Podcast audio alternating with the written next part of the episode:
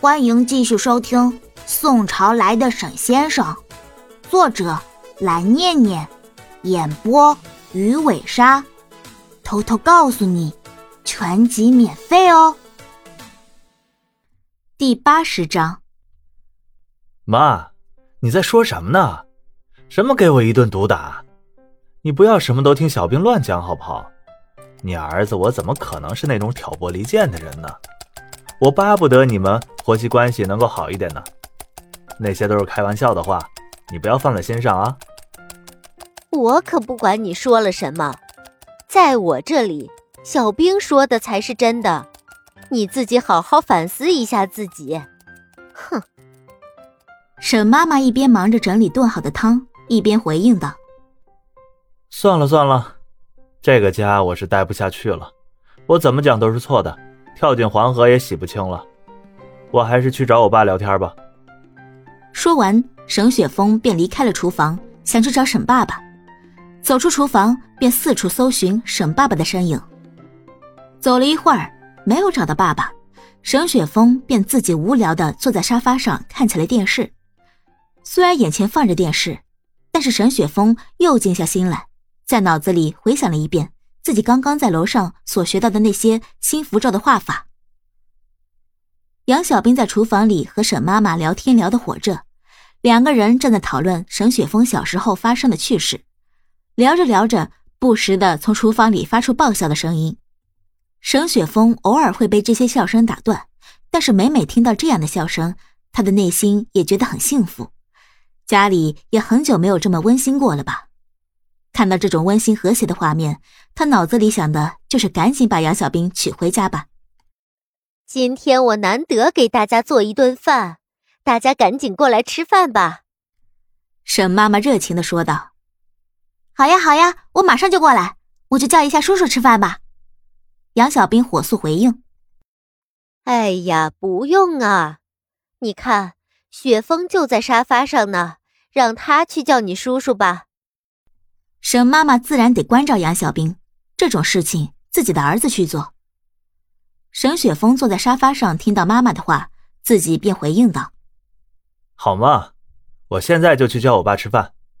刚刚没有看到他，我上楼去叫他，应该在书房里。”好，你快去吧，我这边收拾收拾，把碗筷拿出来就可以吃饭了。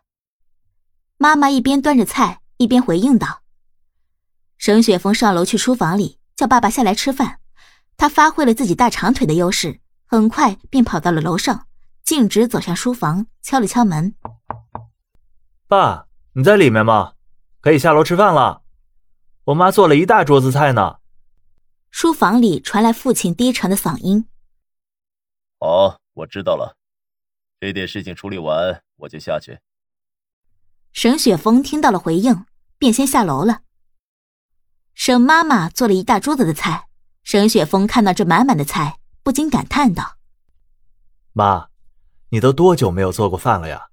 也不知道厨艺还像不像以前那样。如果不是小兵来的话，都难得吃到你做的饭呢。”“哎呀，我也就是做一些普普通通的家常菜，怎么感觉听你这样说，我好像是五星级的大厨似的？别这么夸张。”沈妈妈有些不好意思的回答道：“本来就是嘛，您做的饭本来就好吃，今天正好让小兵尝尝，评价评价。”沈雪峰毫不夸张的继续称赞：“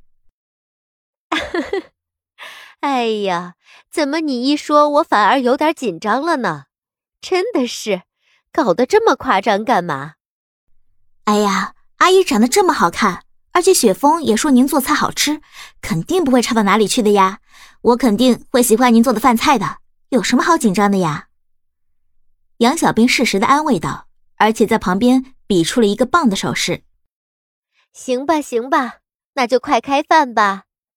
哎，你爸爸怎么还没有下来呀？来了，来了。沈妈妈话音刚落，沈雪峰的爸爸便回答道：“我可也是。”难得看你下厨呢，好久没吃你做的饭了。你呀，两个孩子开玩笑也就算了，怎么连你也调侃我？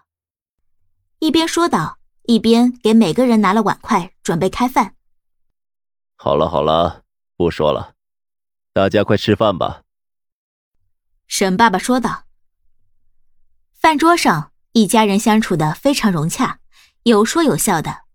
每次吃到一道菜，杨小兵都会夸奖沈妈妈一次，非常的捧场。事实上，也确实非常的好吃。沈雪峰看到这样的场面，更加坚定了自己内心的想法，准备把结婚的事情也和爸妈商量商量，赶紧把杨小兵娶回家。吃过饭后，杨小兵主动提出帮沈雪峰的妈妈收拾桌面和碗筷，并且想要洗碗。沈妈妈连忙拒绝道。哎，小兵，这种事情怎么能让你来做呢？我们家请了专门的阿姨，他们会做这些事情的。这些呀，你不用操心。你去客厅，到沙发上歇着就行，看看电视啊，吃吃水果什么的就行了。杨小兵乖巧的回应道，然后自己到沙发上去看电视了。沈雪峰也急忙跟着杨小兵去沙发上坐着。雪峰。你妈妈做饭真的很好吃呀，以后我想常来。”杨小兵认真的说道。“可以啊，你想来就来嘛。哎呀，你嫁过来不就天天可以吃到了吗？真是个笨蛋。”沈雪峰笑着看向杨小兵：“干嘛呀？好好跟你讲话呢，怎么又提到这个事情？这个不是说好回去我们商量一下吗？而且我们都得问问双方爸妈的意见吧。”我这不是心急吗？所以什么话题都能想到这件事情，反倒是你怎么感觉好像有点不太在意呢？沈雪峰半开玩笑半认真的说：“我可没有不在意，你妈妈这么好相处，爸爸也很慈祥，我觉得嫁过来，我们一家人都会很好的相处吧。如果可以的话，早点结婚，早点让爸妈抱上孙子，也不是不可以呀。”真的吗？那我们就选个大概的时间吧。然后和爸妈商量商量。哼，终于我也是个要结婚的人了。沈雪峰兴奋的说道，顺便拿自己的手捏了捏杨小兵的大脸盘子。杨小兵一把打开沈雪峰的手，将头撇下一边，假装生气的说：“哎，激动归激动，你不要捏我的脸好不好呀？”本集播讲完毕，记得点个订阅哦。